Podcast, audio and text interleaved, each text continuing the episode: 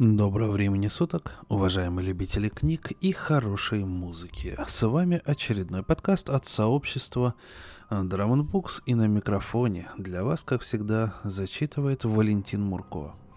Ну что же, предыдущий выпуск получился довольно-таки интересным, но там были обычные люди, обычные житейские ситуации и все то, что мы привыкли видеть в жизни.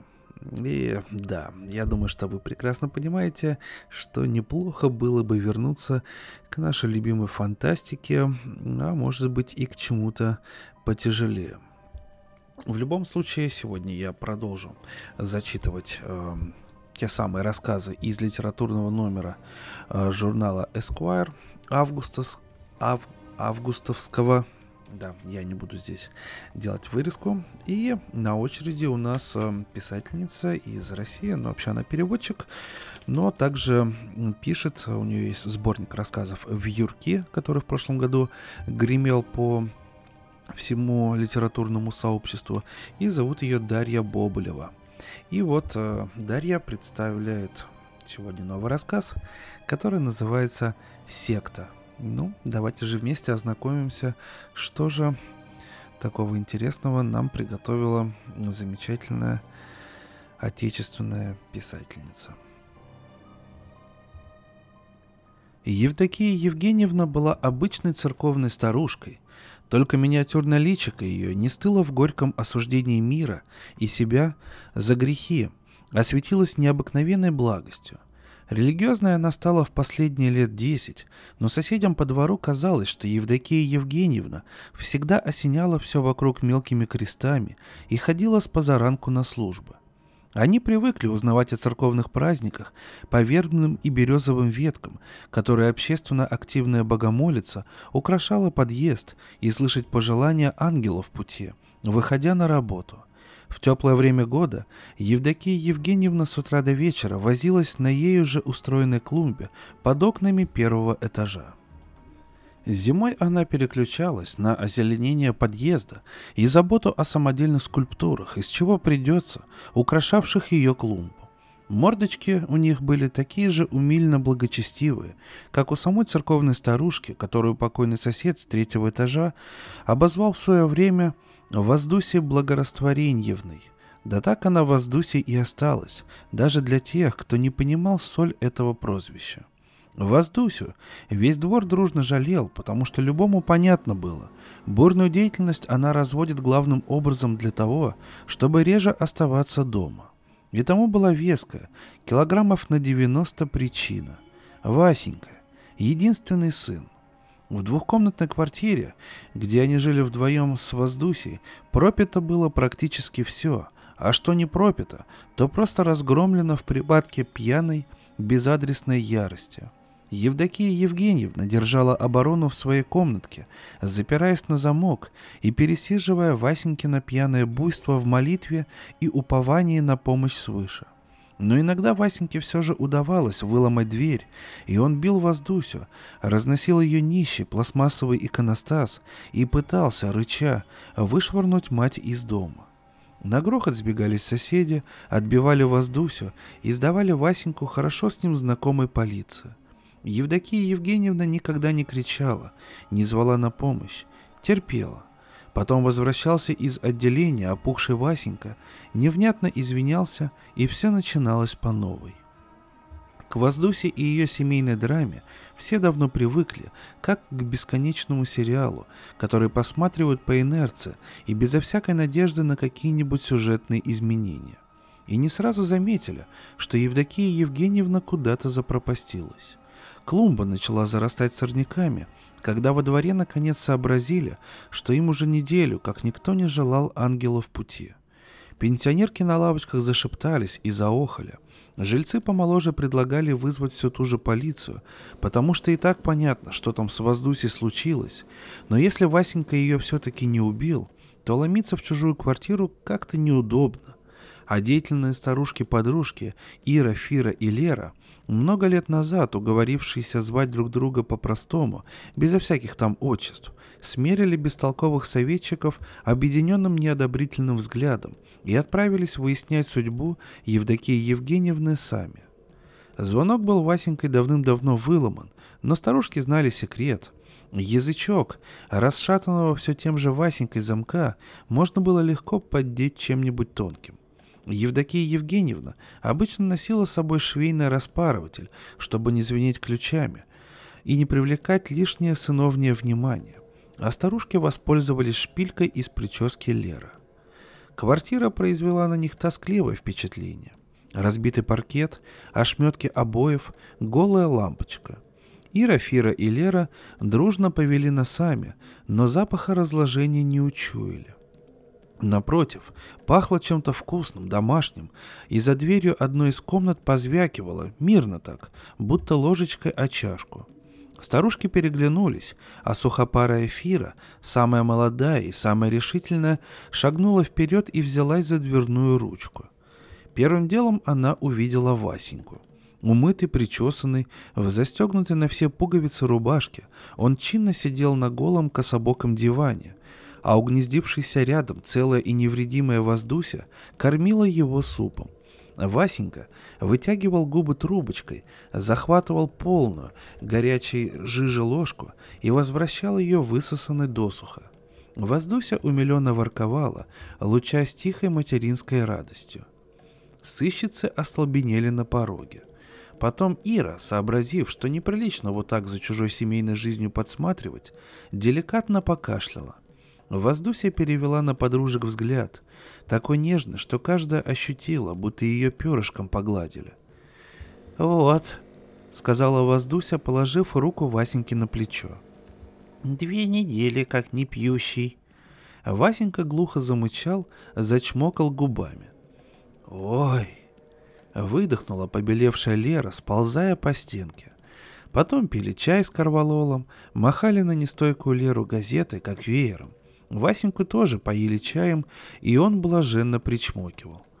«Ну, слава Всевышнему!» Осторожно выразилась Фира и, понизив зачем-то голос, спросила. «Закодировала, что ли?» «Лучше!» Сладко жмурясь, ответила Воздуся. Васенька всосал остатки чая и, легко достав длинным языком до донышка чашки, зачавкал размокшей заваркой. Воздуся зашарила по столу, но еды не осталось, да и свой чай подруги, как назло, успели выпить. Васенька доел заварку и сморщился, как готовый взорваться воплем младенец. Из его горла вырвался неожиданно тонкий, режущий ухо писк. Воздуся ласково взяла сына за щетинистые щеки, поймала его бесцельно скользящий с предмета на предмет взгляд и запела звенящим церковным голоском, покачивая Васенькиной головой в такт. Глаза Васеньки прояснились, сфокусировались на ее лице, и в них мелькнуло то внимание, что возникает в глазах домашнего зверя, почуявшего близость кормежки или прогулки. Чуждое, острое внимание, непереводимое в людские слова и жесты. «Лучина, лучинушка», выводила воздуся бесконечно унылую песню, знакомую каждой бабе, даже той, которая отродясь ее не слышала. «Что ж ты неясно горишь?» А Васенька покачивался уже сам, без ее помощи. «Ой!» — снова побледнела Лера. Васенька качался все медленнее и медленнее, а потом рухнул верхней половиной туловища на диван. Нижняя осталась в прежнем положении. Колени культурно сдвинуты, ступни в мягких тапочках на полу. Судя по размеренному дыханию, Васенька спал. «Любит, чтобы я грустная пела». Воздуся, кряхтя, уложила его на диван целиком. И про Марусю, и про шумел и другие всякие. Я уже слова-то плохо помню, а ему и без слов нравится. Решив, что Васеньку, пусть и чудесно изменившегося, лучше от греха подальше не будить, подруги распрощались с Воздусей. На лестнице едва закрылась дверь, они все обсудили и пришли к выводу, что Васенька какой-то малохольный, а Воздуся явно загордилась. Нет, чтобы рассказать по существу, что да как. Все туману напускает. Что, живая, это, конечно, хорошо, но надо ее на место поставить. Всю ночь Ира ворочалась и вздыхала, а на утро зашаркала по лестнице вниз, к воздуся, поглядывая по сторонам. Не высунула ли какая-нибудь заклятая приятельница из-за двери любопытный нос? Ире очень нужно было узнать, каким же именно способом Воздусе удалось прервать многолетний Васенькин запой. У нее самой был зять, и очень так себе зять, и тоже скорбный по алкогольной части. Дочка терпела, а он на нее под этим делом и руку уже поднимал. Проходя мимо одного из лестничных окон, Ира по-хозяйски его распахнула. В подъезде было душно, и взгляд ее, скользнув по чистой июньской зелени, уперся в торчащую среди деревьев четырехскатную крышу. Несмотря на ранний час, из-под крыши уже доносились голоса. «Тьфу, чтоб ты провалилась!» — пробормотала Ира. И надо сказать, не одна одна считала корнем всех зол эту самую беседку, воткнутую прямо в сердцевину двора. Большая, защищавшая и от снега с дождем, и от солнца, она манила дворовых мужиков не хуже какого-нибудь острова Сирен. Они собирались там почти круглый год, с понятной целью. Немногим удавалось дойти до состояния Васеньки, но пили все. Жены даже писали жалобу, чтобы беседку снесли, но, похоже, кто-то из Жека тоже был ее завсегдатаем, и часто до самого утра не стихали под четырехскатной крышей звяканье, бульканье и басовитый гогот. Исчезновение Васеньки обитателей беседки не насторожило. Его и здесь не любили, считали конченным и вдобавок он всем был должен денег. Решили, что окончательно спился. Но не прошло и неделя, как дворовое братство понесло новую потерю. В беседке перестал появляться Губан, он же Серега Губанов, он же зять воздусиной приятельницы Иры. Губан был парень бестолковый, но веселый, приколист и анекдотчик, и без него беседка приуныла. На мобильный Серега не отвечал, и друзья снарядили за ним спасательную экспедицию во главе с матерым электриком Сан Санычем. Мало ли, вдруг что случилось с человеком. Экспедицию встретила жена Сереги. Баба молодая, но уже здорово оплывшая, и с порога начала ругаться. Ей пытались объяснить, что просто товарищи беспокоятся, но она не утихала, да еще мать ее подключилась из-за закрытой кухонной двери. А когда в бабьем визге образовалась краткая пауза, Сан Санычу показалось, что он слышит за дверью и Серегин голос. Не очень твердой рукой, потому что принять в беседке по обыкновению успели. Он отодвинул Серегину жену в сторону и проследовал на кухню. Заломившимся от еды столом действительно сидел губан. Гладко выбритый, во всем чистом. Сидел, смотрел стеклянными глазами прямо перед собой и методично жевал. Сан Саныч позвал Губана, но тот, похоже, был слишком занят куском сыра. «Не будет он больше с вами пить», Завизжала Серегина жена и неожиданно вцепилась в Сан Саныча, оттаскивая его обратно в коридор. «Не будет!» Серега выронил сыр и нечленораздельно замычал, но теща поспешно заткнула его куриной ногой. Сан Саныч с товарищами и опомниться не успели, как бабы выставили их из квартиры и захлопнули дверь. Впечатления от визита остались самые гнетущие. «Оборзели!» Подвел итог Сан Саныч, потирая оцарапанную Серегиной ведьмой щеку. С этого дня в тихом окраинном дворе начало расти напряжение.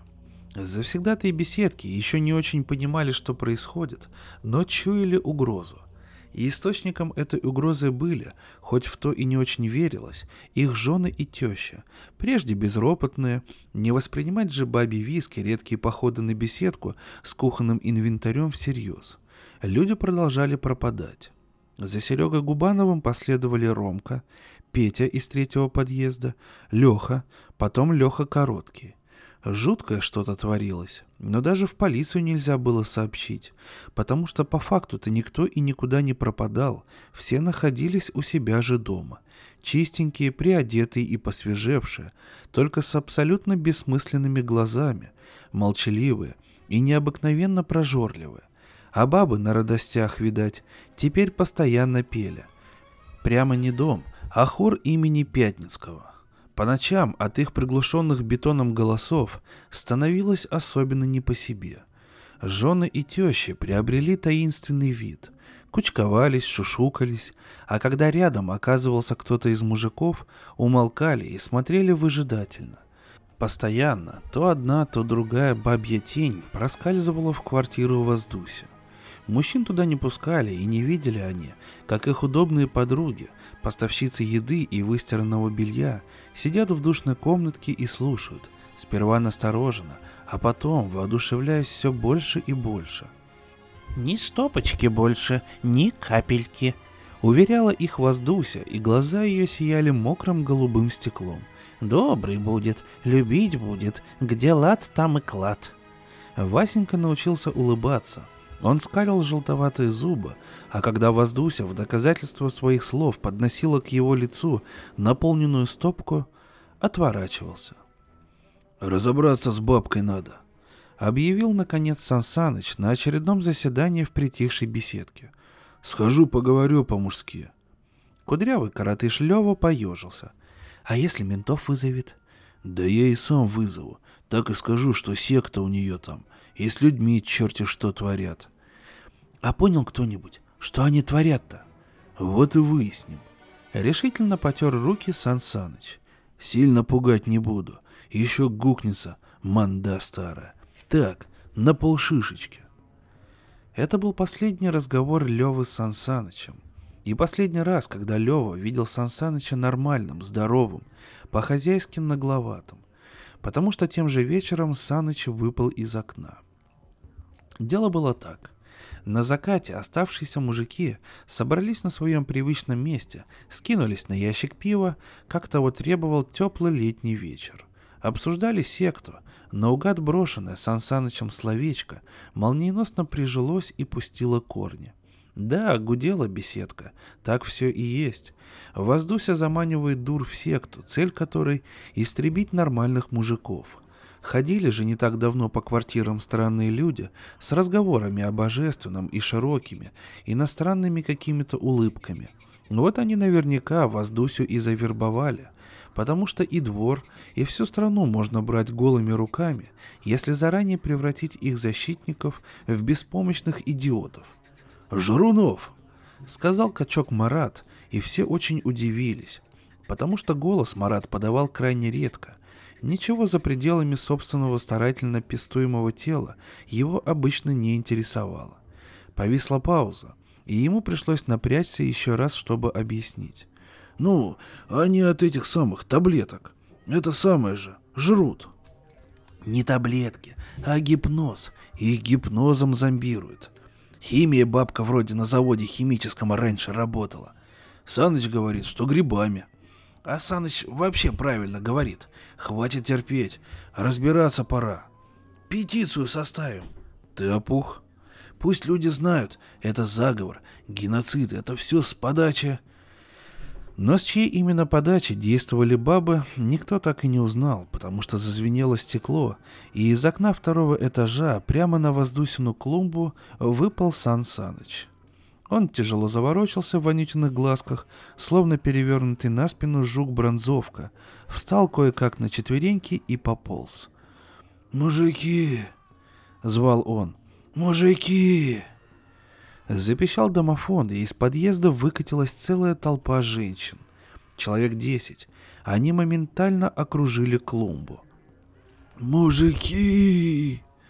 Чуть не плакал Сан Саныч. Было ясно, что он совершенно пьян. Противоборствующие стороны сошлись у клумба, не очень понимая, что делать дальше. Мужчины молча напирали, а женщины не уходили и не расступались. Внутри образовавшегося кольца, среди растерзанных цветов, копошился Сан Саныч. Марат узнал в одной из сектанток собственную жену и поднес кулак к ее побелевшему носу. «Убери руки!» – прошипела она. «С дороги уйди!» Вызверился Марат и толкнул ее. Не то чтобы сильно и посильнее бывало, но этого хватило, чтобы жена с размаху шлепнулась на землю рядом с Сан Санычем. «Ай!» Взвился над головами перешедших в наступление мужиков старушечий виск. Конечно, сектанток одолели бы в два счета, просто до поры до времени не хотели бить. Но внезапно многоголосый виск перешел в требовательный вой полицейской сирены, и у клумбы притормозила белобокая казенная машина.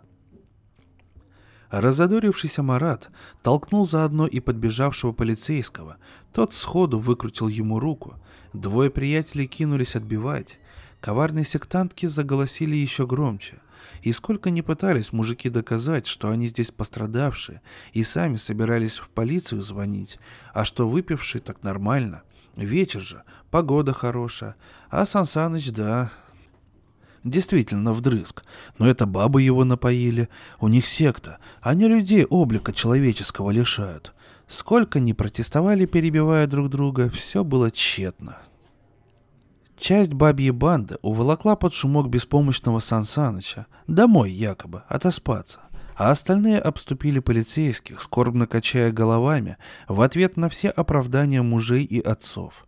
Не впервой, конечно, не впервой им насилие терпеть от пьяных-то, а пьет половина двора, Вон в той беседке и пьют. Сколько уже снести просили. Лучше бы площадку детскую построили. С детьми гулять негде. И, пожалуйста, до массовой драки дошло. Всей толпой на женщин с кулаками. «Вы только, товарищ милиционер, нас с ними не бросайте», — причитала теща Сереги Губанова, которую вообще никто пальцем не тронул. Все кончилось закономерно. Мужиков забрали в отделение. Всех, кроме вовремя сбежавшего коротыша Лёвы, который наблюдал за разгромом из-за угла. Когда полиция уехала, Лёва еще какое-то время ходил вокруг дома, названивая Марату и другим, но никто не отвечал. То ли телефоны у них отобрали, то ли не до того было. Пришлось идти домой. В прихожей Лёва встретила маленькая кругленькая мать. Ткнулась губами в щеку, Принюхалась, недовольно цокнула по беличьи, учуяв алкогольный дух, и велела идти ужинать. Видно, ей совсем нечего делать было сегодня. Наготовила на целый полк и салат, и основное, чай заварила с травами. Мать уселась напротив Лёвы за кухонный стол и принялась обстоятельно рассказывать, как прошел день. Телевизор, магазин, давление. Лёва молча ел, уткнувшись в тарелку. Разморенный трапезой и пахучим чаем, он постепенно начал успокаиваться, как вдруг что-то в бормотании матери заставило его вновь насторожиться. «На себя погляди, краша в гроб кладут, а он румяный, здоровенький». «Кто здоровенький?» — заморгал Лева. «Да Василий. Евдокия, говорю, с ним утром гуляла. Пять кило прибавил. Вот и тебе бы». «Ты что мне подсыпала?» Лева вскочил и опрокинул табуретку. Мать заметалась по кухне, запричитала. Да бог с тобой, спятил что ли? Как подсыпала? Что подсыпала? Все свежее, а чай смятый обыкновенный. А сама, будто нарочно, оттесняла своим бестолковым мельтешением сына от двери. Лева начало мутить, стало душно, лоб покрылся клейкой пленкой испарина. Для того, чтобы выбраться наконец в коридор, пришлось отпихнуть мать с дороги. Лева вылетел из квартиры и покатился вниз по лестнице. У подъезда его вырвало. Еле успел добежать до урны, и сразу вроде стало полегче. Он вытер пальцами рот и оглянулся, буквально кожей почуяв неладно. С балконов и из окон на него смотрели женщины. Уже темнело, и их лица превратились в смазанные пятна, но Лева знал, что они смотрят именно на него. А на балконе четвертого этажа, забитом коробками и банками, стояла его мать. «Хрен вам!» — заорал Лева и кинулся на утюг. Далеко убежать он, впрочем, не смог. Устал, запыхался. Лева добрел до автобусной остановки и сел на лавочку, напряженно прислушиваясь к своему организму. Но внутри, кажется, все было нормально, если не считать свиста в груди после бега. Может, ничего ему мать и не подсыпала, а чай действительно был смятый, а стошнило с перепугу, да и гастрит у Левы был хронический и сесть бы ему в один из автобусов, которые прилежно распахивали перед ним двери, и уехать далеко-далеко, в другой район, город, страну, где нет безумных старух и все может начать заново, потому что никто не знает, что жизнь Леве от чего-то не очень удается. Но он не уехал, и потому что все-таки понимал, побег и жизнь с чистого листа хороши только воображение. Реальность требует денег, жилья, еды, а у него даже паспорта с собой не было. И потому что, представляя в красках, как он бежит и бросает собратьев по беседке на растерзание бабьей секте, Лева чувствовал себя жалким трусом. Он в принципе привык ощущать и при каждом удобном случае называть себя таковым. От жалкого человека многого требовать не станут. Но сейчас выходило как-то слишком правдоподобно и остро. Леха Короткий без вопросов одалживал Леве деньги. Губан приглашал на дачу, на шашлыки. А когда Лева навернулся с лестницы и повредил ногу, Сан Саныч с Маратом таскали его в травмпункт. А потом, когда он дома отлеживался, навещали, приносили пиво, Мать на них ругалась еще. Теплые летние сумерки облепили остановку, давно уже зажглись рыжие фонари. Не имея ни малейшего понятия, что делать дальше, Лева встал и пошел обратно в сторону своего подъезда. Завернул за угол, увидел какое-то подозрительное шевеление у одного из подъездов, пригляделся и остолбенел а потом юркнул в кусты сирени у стены дома и затаился, жадно наблюдая за происходящим сквозь приторно пахнущие гроздья цветов. Под фонарем у подъезда копошились бабы. Одна держала дверь, а остальные, сбившись в темный многоногий сгусток, тащили что-то тяжелое, завернутое в одеяло. Сектантки озирались по сторонам, не идет ли кто, и возбужденно перешептывались. Из одеяльного кокона торчала жилистая мужская нога. Кто-то оступился, ножа качнулась и послышалось густое недовольное мычание. Лева сразу узнал голос, хотя сомнений, что в одеяле волокун Сансаныча у него и до этого не было. Мигнула фарами припаркованная у подъезда машина, большой джип-паркетник. Молчаливая процессия приблизилась к джипу и закинула мычащий груз в багажник. Несколько женщин нырнули в автомобиль, а остальные, еще раз оглядевшись, поспешили обратно к дому. Лева на цыпочках покинул свое укрытие и выбежал обратно к остановке. Возле нее обычно дежурили бомбила. Метро в двух шагах, МКАД тоже недалеко. В этот раз у обочины стояли одинокие, пустые с виду «Жигули», но Лева все равно кинулся к ним и забарабанил пальцами по затонированному стеклу. Стекло опустилось, и из прокуренного салона на Леву уставился заспанный смуглый человек со степной тоской. «Давай, давай! Вон, машина со двора выезжает! За ней надо!» Лева захлопал руками по карманам, нашел заначенные в заднем 500 рублей. «Быстро! Не упустишь, еще тысячу накину!» Водитель испуганно моргнул, но дверь все-таки открыл. Удачно сев на хвост машине, увозящей электрика, Сансаныча, неведомо куда, они проскочили несколько кварталов и выехали на загородное шоссе. Вскоре сектантки свернули налево к небольшому лесу, возле которого Лева разглядел не то дачный поселок, не то еще что-то подобное. Забор, фонари по периметру.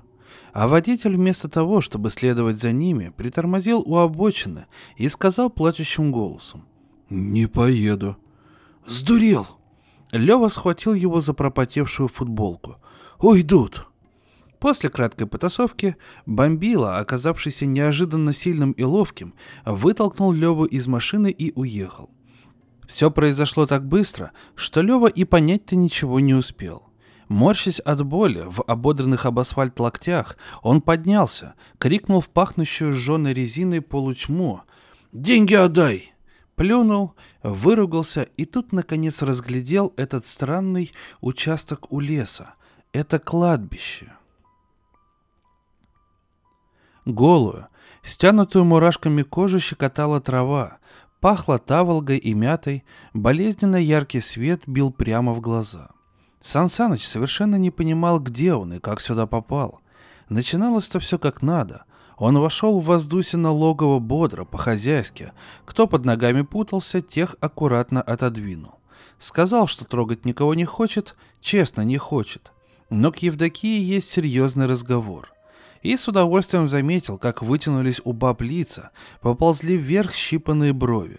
Почуяли, значит, твердую руку.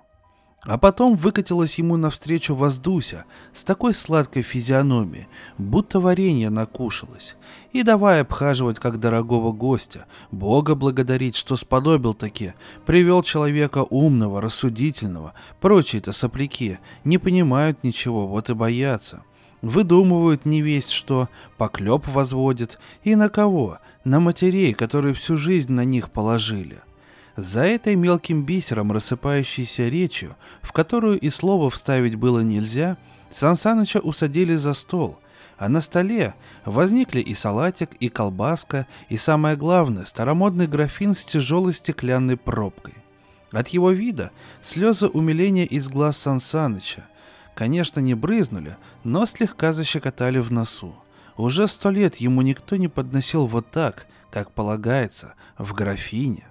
А Воздуся все ворковала, что лекарство у них самое надежное и безопасное. Сансаныч сам может попробовать, если, конечно, хочет, он ведь не оболтус какой, а человек солидный, сам решает, употреблять или нет. И наукой доказано, если немного выпивать, в меру, то для здоровья полезно. Ну, будем здоровы. Сансаныч даже и не понял, когда именно реальность вокруг него повело.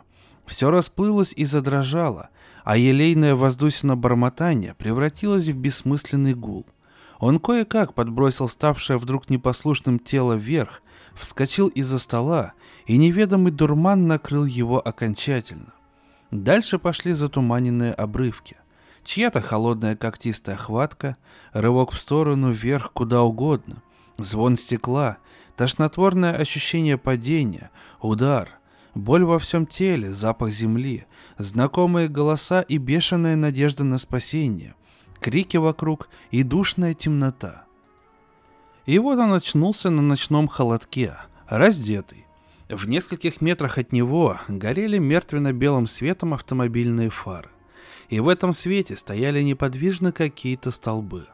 Когда глаза еще немного привыкли, Сан Саныч с ужасом разглядел, что это не столбы, а бабы — а впереди всех, держа горящую свечу в сухих лапках, застыла бубнящая что-то воздуся. Цепляясь за траву, зарываясь босыми ногами в сырую лесную почву, Сан Саныч пополз прочь от них, но бабы двинулись следом. «Мертвые лежат, лежат, они не пьют, не едят», — бормотала на одной ноте воздуся. «Убьют», — решил Сансаныч и поднялся, с трудом удержавшись на тяжелых, будто затекших ногах. Он попятился под деревья в лесную тьму, надеясь там укрыться, и почти сразу же наткнулся на забор, за которым виднелись кресты и надгробные плиты. Сансаныч не был суеверным. Он относился к той породе здравомыслящих, циничных мужиков, которая именно в силу своей приземленности Боится смерти и всего с ней связанного, особенно страстно, до внутреннего визга. На несколько мгновений он обмер, а потом выставил перед собой руки и зашагал, шатаясь прочь и от забора, и от опушки, где бубнило свои заклинания воздуся, в черную глубину леса. Он успел сделать с десяток шагов, когда впереди послышался громкий треск веток. Сан Саныч остановился, пытаясь хоть что-нибудь разглядеть. Треск повторился ближе, а потом послышалось какое-то приглушенное нытье. Словно кто-то, не разжимая губ, напевал в полголоса жалостную песню вроде тех, которые так любили теперь Воздуся и ее бабы. От этого еле слышного нытья, похожего на комариный писк, все нутро у Сансаныча словно обледнело. Он развернулся и побрел в другую сторону, стараясь не поддаваться панике и ступать как можно осторожнее и тише. Попал в колючий куст, расцарапал лицо и руки, выпутался наконец, и опять затрещали где-то совсем рядом ветки. Слышно было, что ломится что-то крупное, тяжелое.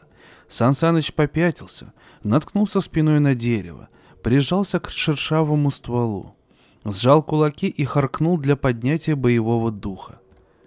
«Саныч!» Надсадным полушепотом позвали из черноты. Щелкнула зажигалка, и в нескольких метрах от Сансаныча возникло перечеркнутое зловещими тенями лицо Левы. Лева виновато улыбнулся трясущимися губами. «А я это, спасать тебя пришел!» Мужиков-то всех повязали. Прикинь, я мобилу потерял. С таксистом подрался. Но я пришел. Ты... как тебя там? У Сансаныча горло перехватило. Сынок, выведи, сынок. Тут бродит кто-то, Саныч. Ты во всякое такое веришь? Что-то шумно заворочилось в зарослях справа, и опять послышалось тоненькое, приглушенное нытье. Лева погасил зажигалку. «Вот, вот что это?» «Стой! Куда, сука?» Взревел в отчаянии Сансаныч. «Не бросай, родненький! Не уходи!» Нытье стало таким близким и отчетливым, что у Лёвы встали дыбом волоски на загривке. И он почувствовал запах, сладковатый, органический смрад, как из мусоропровода. Смрад струился приривистым теплым ветерком, словно это было... Да, это было дыхание.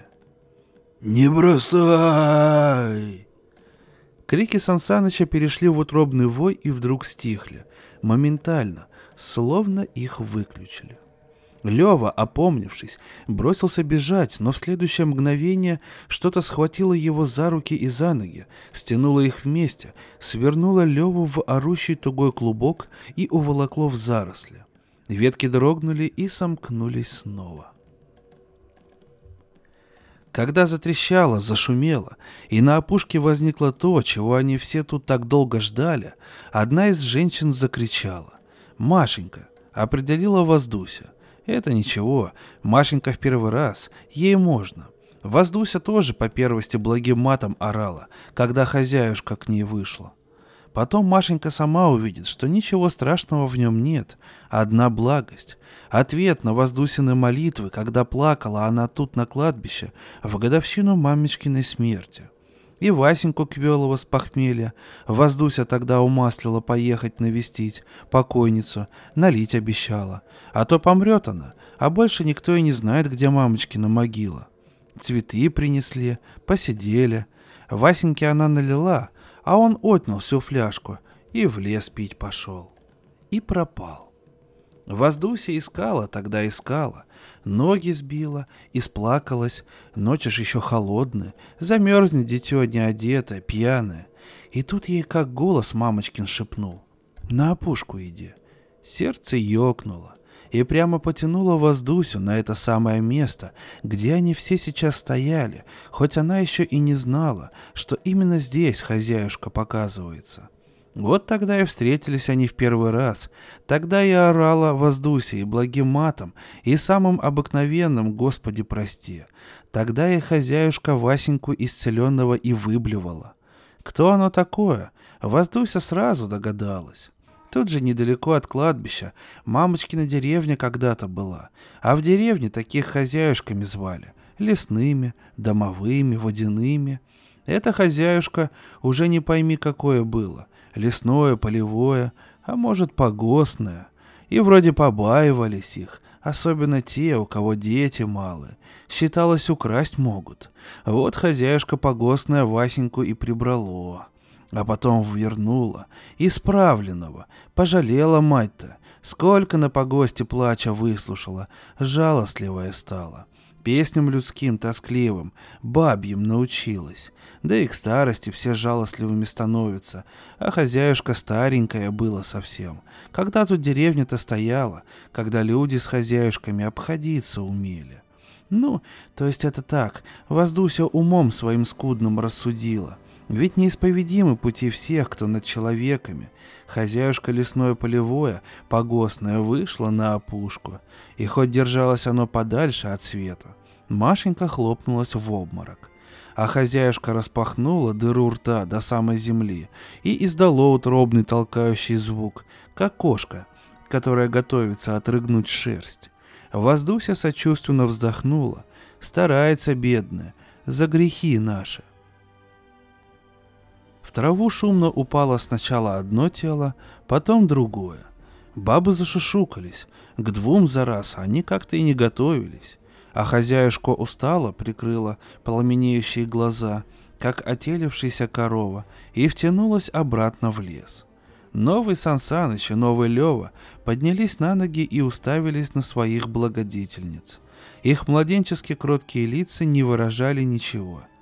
«Одеяло несите! Одеяло!» — скомандовала Воздуся оцепеневшим женщинам. «Мальчики же голые!» Ух, да, ну что, Дарья Боболева, конечно, дает прикурить. Отлично, отличный мистический рассказ, который я прочитал на одном дыхании, и э, я думаю, что, э, в принципе, я знаю, чей рассказ я зачитаю еще сегодня, потому что надо, э, скажем так, поддержать тематику страшных э, вещей, и такой сделаем сегодня тематический э, рассказ, основанный на страшилках.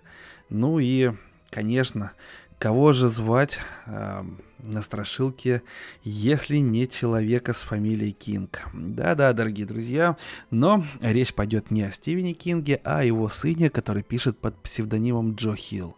Естественно, вы прекрасно знаете его, он уже неоднократно гостил на волнах Drum Books, и я э, с огромным удовольствием зачитаю его новый рассказ, который сегодня, вот, получается, премьера рассказа, так как он еще не вошел ни в какой сборник, и мы его, думаю, что с удовольствием почитаем, послушаем. Длинный рассказ, так что подкаст сегодня будет большой. Ну, что же, в продолжении мистической темы Джо Хилл и рассказ «Вы свободны».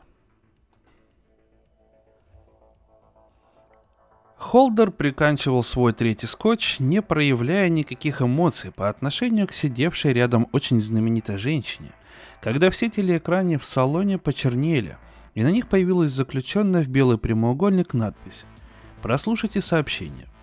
Послышалось шипение местной трансляционной сети. У пилота был юный голос, голос робеющего подростка, выступающего перед собравшимися на похоронах.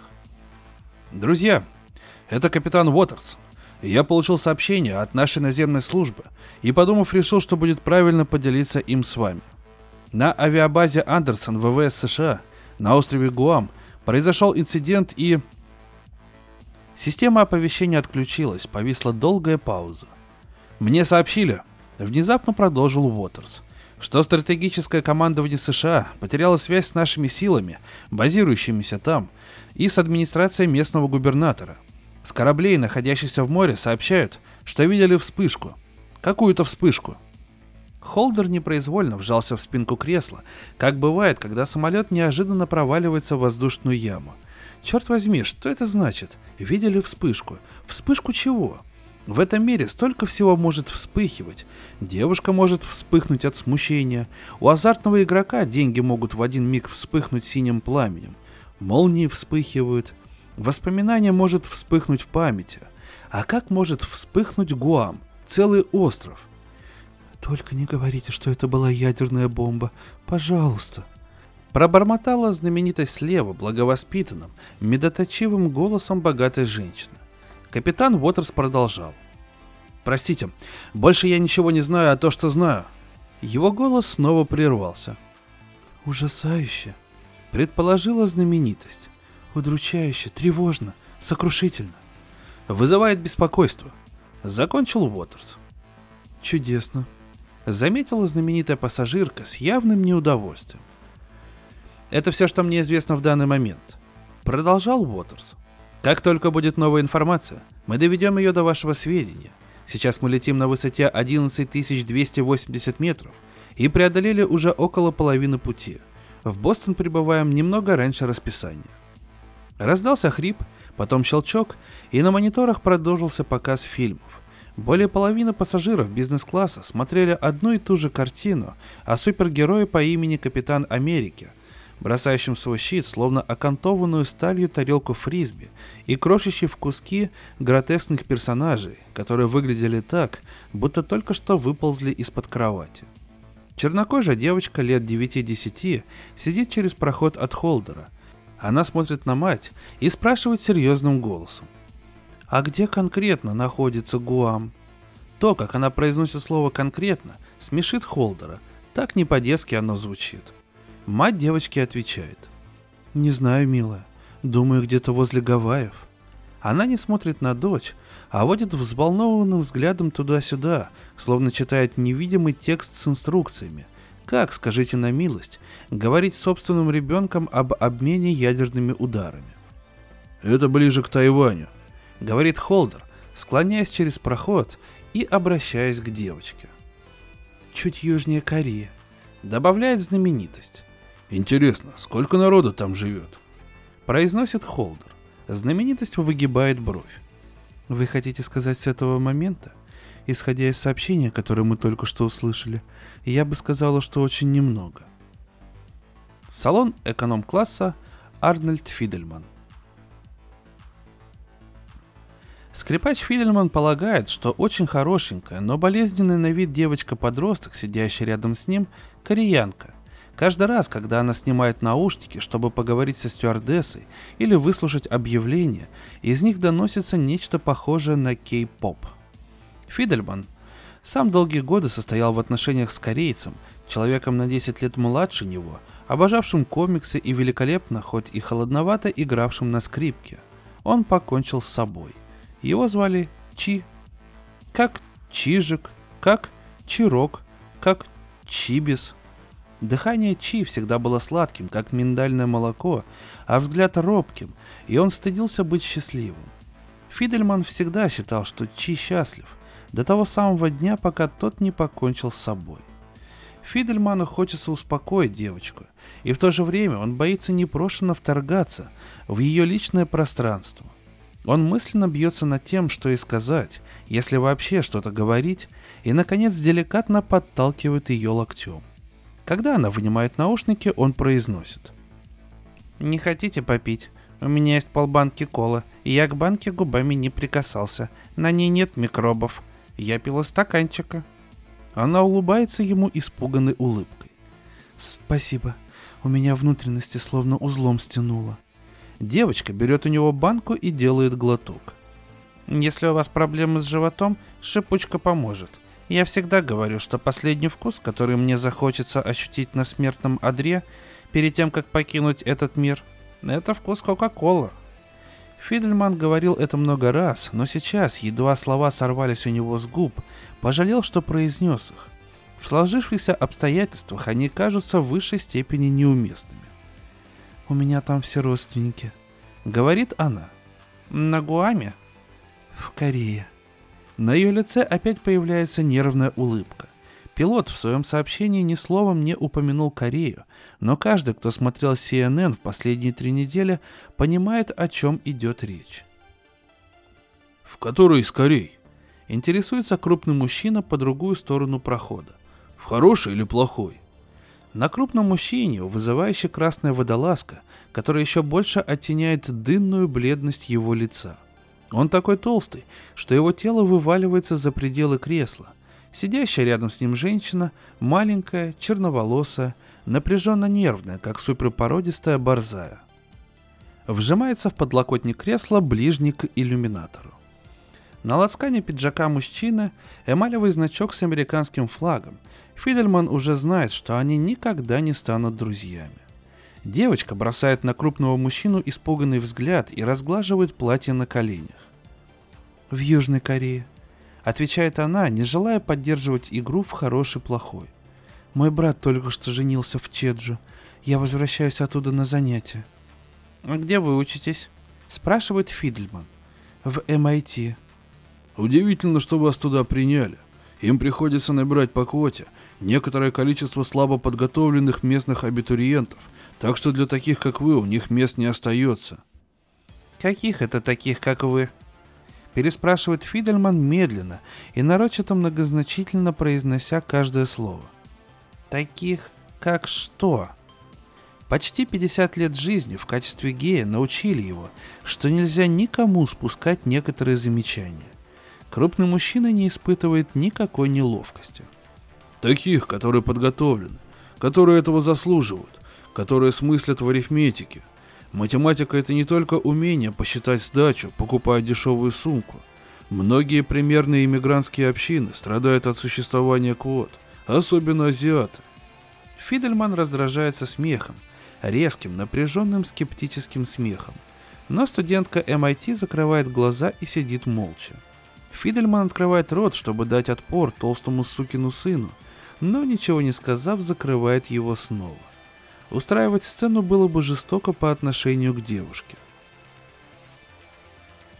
«Это Гуам, не Сеул», — говорит он ей. «И мы еще не знаем, что там случилось. Это может быть все что угодно. Например, взрыв на электростанции, обычная авария или какая-то производственная катастрофа. Первое слово, которое приходит ему на ум – Холокост. «Да бомба это!» – возражает холостяк. «Ставлю 100 долларов. Он разозлился, потому что мы только что промахнулись по нему в России».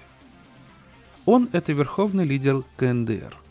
Ходят упорные слухи, будто кто-то стрелял в него во время государственного визита на российский берег озера Хасан, по которому проходит граница между двумя странами. По неподтвержденным сообщениям, он был ранен то ли в плечо, то ли в колено, то ли вообще не ранен, а убит то ли дипломат, стоявший рядом, то ли один из двойников верховного лидера. Если верить соцсетям, убийца – то ли радикальный антипутинский анархист, то ли агент ЦРУ, скрывавшийся под личиной корреспондента Associated Press, то ли какая-то звезда кей-попа. Госдеп и корейские медиа в редком порыве взаимного согласия утверждали, что никакого покушения и даже попытки покушения во время визита верховного лидера в Россию не было. Как и многие из тех, кто читал эту информацию, Фидельман сделал вывод, что верховный лидер на самом деле был на волосок от смерти. Правдой было то, что за 8 дней до этого американская подводная лодка, патрулировавшая Японское море, сбила северокорейскую испытательную ракету в воздушном пространстве Северной Кореи – Представитель КНДР назвал это актом агрессии и пообещал нанести ответный удар в той или иной форме. Хотя нет, он пообещал забить пеплом глотки всем американцам. Сам верховный лидер не произнес ни слова. Он вообще не появлялся на публике с момента неудавшегося покушения. «Они же не настолько глупы», — говорит Фидельман толстяку через голову кореянки — вы только подумайте, чем это может кончиться. Маленькая напряженная черноволосая женщина смотрит на сидящего рядом крупного мужчину с раболепной гордостью, и Фидельман вдруг понимает, почему она терпит его пузатое вторжение в ее личное пространство. Они вместе, и она любит его, возможно, даже боготворит. Толстяк безмятежно повторяет. «Сто долларов». Кабина пилотов Леонард Уотерс. Под ними Северная Дакота, но единственное, что видит Уотерс, это холмистое пространство облаков, которое тянется до самого горизонта. Уотерс никогда не бывал в Северной Дакоте, и когда пытается представить ее себе, воображает ржавеющее допотопное фермерское оборудование, Билли Боба Торнтона и тайные акты мужеложства в зерновых элеваторах – по рации диспетчер в Миннесоте дает указание какому-то Боингу 737 спуститься на эшелон 360 и увеличить скорость до значения числа Макса 78. «Вы когда-нибудь бывали на Гуаме?» Спрашивает его второй пилот с притворной бодростью. Уотерс никогда прежде не летал с женщиной, вторым пилотом, и ему невыносимо мучительно смотреть на нее, так она душераздирающе красива. С таким лицом, как у нее – Ей бы красоваться на обложках глянцевых журналов. До того, как он впервые увидел ее в конференц-зале международного аэропорта Лос-Анджелеса за два часа до вылета, он не знал о ней ничего, кроме фамилии – Бронсон, и представлял себе кого-то вроде парня из «Жажды смерти». «Я был в Гонконге», – отвечает Уотерс, желая, чтобы она была не так хороша собой. Уотерсу лет 45, но выглядит он на 19 – Стройный мужчина с рыжими волосами, подстриженными почти под ежик, и веснушками, разбросанными по лицу, словно звезды на карте звездного неба. Он недавно женился и вскоре должен стать отцом. Фотография жены в сарафане с животом, похожим на спелую тыкву, приколота перед ним над приборной доской. Он не хочет увлечься кем-нибудь другим. Ему стыдно, даже когда он просто засматривается на красивую женщину. В то же время он не желает казаться холодным, официальным и неприветливым. Он гордится тем, что его авиакомпания нанимает все больше женщин-пилотов, одобряет это и поддерживает. Но все восхитительные женщины рождают грусть в его душе. В Сиднее был, на Тайване, а вот на Гуаме бывать не доводилось. Мы с друзьями когда-то занимались фридайвингом у берегов Фай-Фай-Бич. Пляж в Тумоне, крупном туристическом центре на острове Гуам. Я там однажды оказалась так близко к черноперой акуле, что могла погладить ее. Фридайвинг голышом – единственное, что может быть лучше полета. Слово «голышом» пронзает его как разряд электрошокера. Это первая реакция. Потом приходит мысль. Конечно, она знает Гуам, она ведь служила в военно-морском флоте, там и летать научилась. Покосившись на нее, он с удивлением замечает слезы на ее ресницах. Кейт Бронсон ловит его взгляд и смущенно улыбается, обнажая маленькую щелку между передними зубами. Он пытается представить себе ее с обритой головой и солдатским медальоном на шее. Это трудно. Однако при всей ее глянцево-обложечной внешности есть в ней что-то диковатое, что-то жесткое и бесшабашное.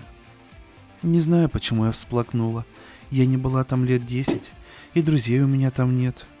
Уотерс обдумывает разные слова утешения, но отвергает их все по очереди. К чему говорить, мол, может быть, все там не так плохо, как она думает, если на самом деле, похоже, все еще гораздо хуже. Раздается легкий стук. Бронсон вскакивает, вытирает слезы тыльной стороной ладони, смотрит в глазок и отпирает дверь. Это Форстон Бош, старший стюарт, полный флегматичный мужчина с волнистыми светлыми волосами – суетливыми манерами и маленькими глазками за толстыми очками в золотой оправе. Когда трезв, он спокоен, профессионален и педантичен, но когда пьян, становится виртуозным сквернословом. «Кто-то сбросил бомбу на Гуам!» Безо всякой преамбулы выпаливает он. «Земля сообщает только то, что связь с ним потеряна», — отвечает Уотерс. «И что конкретно это значит?» — спрашивает Форстенбош. У меня полон салон, насмерть перепуганных людей, а мне им нечего сказать. Бронсон наклоняет голову, ныряя обратно в кресло второго пилота. Вот делает вид, что не замечает ее. Он притворяется, будто не видит, как у нее дрожат руки. Это значит... Начинает Уотерс, но раздается сигнал тревоги и включается связь с авиадиспетчером Миннеаполисского центра управления воздушным движением. Голос из Миннесоты звучит гладко, спокойно, невозмутимо, словно речь идет не более чем о прохождении через область повышенного давления. Их специально обучают такой манере. Говорит Миннеаполисский центр. Сообщение первоочередной важности для всех воздушных судов, работающих на этой частоте. Мы получили распоряжение от стратегического командования США расчистить это воздушное пространство для операции, проводящейся из Элсуэрта мы начинаем перенаправлять все рейсы в ближайшие подходящие аэропорты. Повторяю, мы сажаем все пассажирские и прогулочные самолеты, находящиеся в зоне Миннеаполисского центра управления воздушным движением. Пожалуйста, оставайтесь на связи и будьте готовы незамедлительно реагировать на наше распоряжение. Элсуэрт? Удивляется Форстенбош. Что у них там в аэропорту Элсуэрта? Место дислокации 28-го стратегического бомбардировочного крыла командования ВВС. Отвечает Бронсон, отчаянно запустив пальцы в волосы. Бизнес-класс Вероника Дарси. Самолет резко накреняется, и Вероника Дарси прямо под собой видит в иллюминатор мятое пуховое одеяло облаков – в окна противоположного борта салона врываются слепящие солнечные столбы. Сидящий рядом привлекательный нетрезвый мужчина, его свободно падающие на лоб черные пряди, напоминают ей о Кэрри Гранте, о Кларке Кенте, инстинктивно сжимают ладонями подлокотники. Интересно, думает она, он страдает аэрофобией или просто пьянчуга? Свой первый скотч он выпил, как только они достигли крейсерской высоты три часа назад, то есть в самом начале одиннадцатого. Экраны темнеют, и на них снова появляется предупреждение «Прослушайте сообщение». Вероника закрывает глаза, сосредоточиваясь, как делает это обычно во время читки новой пьесы, когда другой актер впервые произносит свои реплики. Капитан Уотерс. Голос из динамика. Привет, друзья, это снова Капитан Уотерс. К сожалению, должен сообщить, что Управление воздушным движением неожиданно перенаправило нас в Фарго, в международный аэропорт Гектор. Нас попросили очистить это воздушное пространство незамедлительно для... Нервное постукивание. Для военных маневров. Очевидно, что ситуация на Гуаме создала сегодня осложнение в небе для всех. Мы рассчитываем приземлиться в Фарго через 40 минут. Буду делать дополнительные сообщения по мере поступления новой информации. Приношу свои извинения, друзья. Не на такой день мы все рассчитывали. Если бы это было кино, голос капитана не звучал бы как голос подростка, переживающего худший период отрочества. На эту роль взяли бы какого-нибудь угрюмого и уверенного в себе. Например, Хью Джекмана или какого-нибудь британца, если бы захотели придать персонажу умудренности и оксфордской образованности. Возможно, Дерека Джекоби. Вероника время от времени играла с Дереком на протяжении почти 40 лет. Он поддерживал ее за кулисами. В тот вечер, когда умерла ее мать, ласково говорил с ней, бормотал что-то ободряющее. А 40 минут спустя они оба, одетые римлянами, стояли перед залом, вмещавшим 480 зрителей. И как же хорош был Дерек в тот вечер. Она тоже играла превосходно, и именно тогда поняла, что может преодолеть на сцене все. Сможет и здесь. Внутренне она уже начала успокаиваться, освобождаться от всех забот, от всех тревог. Она давно научилась чувствовать только то, что разрешала себе чувствовать. «Я думала, что вы начали пить слишком рано», — говорит она своему соседу. А оказалось, что это я начинаю слишком поздно. Она поднимает маленький пластмассовый стаканчик с вином, который ей принесли к обеду, и прежде чем осушить его, произносит «Чин-чин». Он улыбается ей очаровательной, непринужденной улыбкой. «Я никогда не был Фарго, хотя смотрел тот сериал по телевидению». Он прищуривается. «А вы бывали в Фарго? Сдается мне, что бывали. Ведь вы играли судмедэксперта, а потом Юэн Макгрегор вас задушил». «Нет, дорогой, вы говорите о заказном убийстве, и это был Джеймс Маковой». «Точно. Я же помню, что видел однажды, как вы умираете. Часто вам приходилось умирать?» О, все время. Я как-то снималась с Ричардом Харрисом. Так у него целый день ушел на то, чтобы укокошить меня подсвечником. Пять переустановок декораций, сорок дублей. К концу дня у бедняги не осталось никаких сил. У ее соседа округляются глаза, и она понимает, что он видел картину и помнит ее в ней. Ей тогда было 22 года, и пришлось сниматься обнаженной чуть ли не в каждой сцене, без преувеличения. Дочь Вероники однажды спросила, «Мама, а когда ты вообще поняла, что существует одежда?» И Вероника ей ответила, «Сразу после твоего рождения, милая». Дочь Вероники достаточно красивая, чтобы тоже сниматься в кино, но вместо этого она делает шляпы. Когда Вероника думает о ней, ее грудь сжимается от восторга. Она не заслужила такой здравомыслящей, благополучной, рассудительной дочери. Размышляя о себе, вспоминая о собственном эгоизме и нарциссизме, безразличии к материнству, одержимости карьерой, Вероника не могла поверить, что жизнь подарила ей такую хорошую дочь. «Меня зовут Грег», — представляется сосед. «Грег Холдер». «Вероника Дарси». «Что привело вас в Лос-Анджелес? Роль? Или вы там живете?» «Ездила туда на апокалипсис. Я играю мудрую старую обитательницу пустыни — Предполагаю, что это будет пустыня.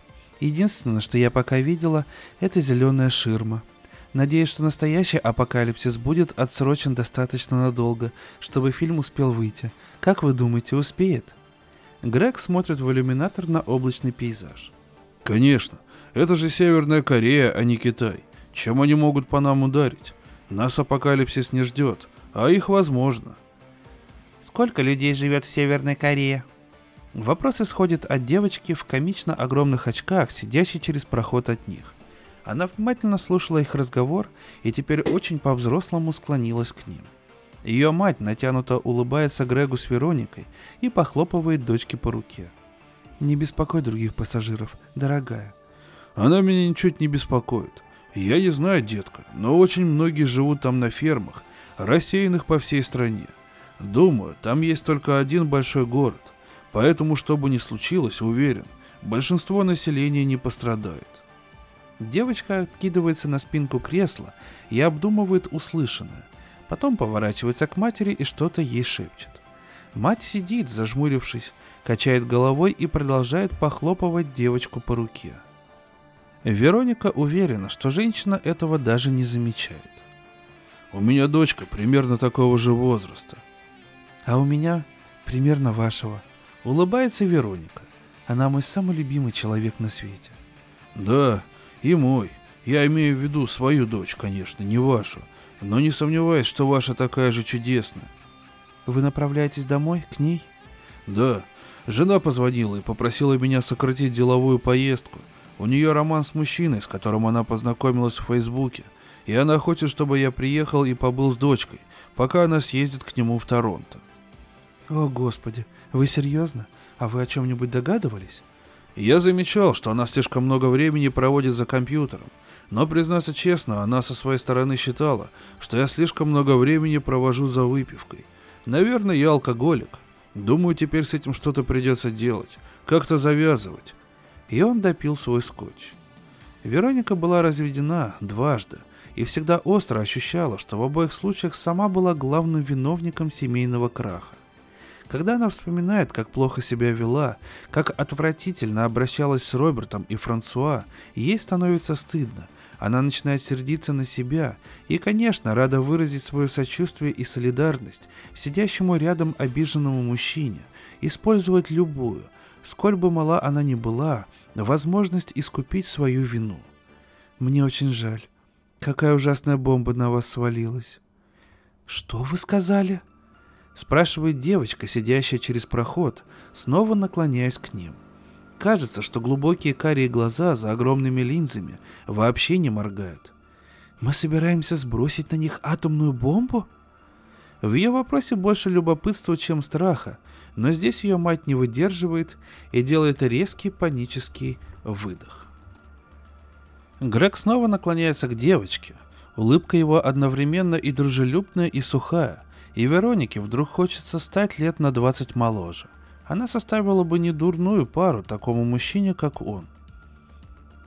Я не знаю, какой выбор есть у военных, так что точно сказать не могу, но... Он не успевает закончить фразу.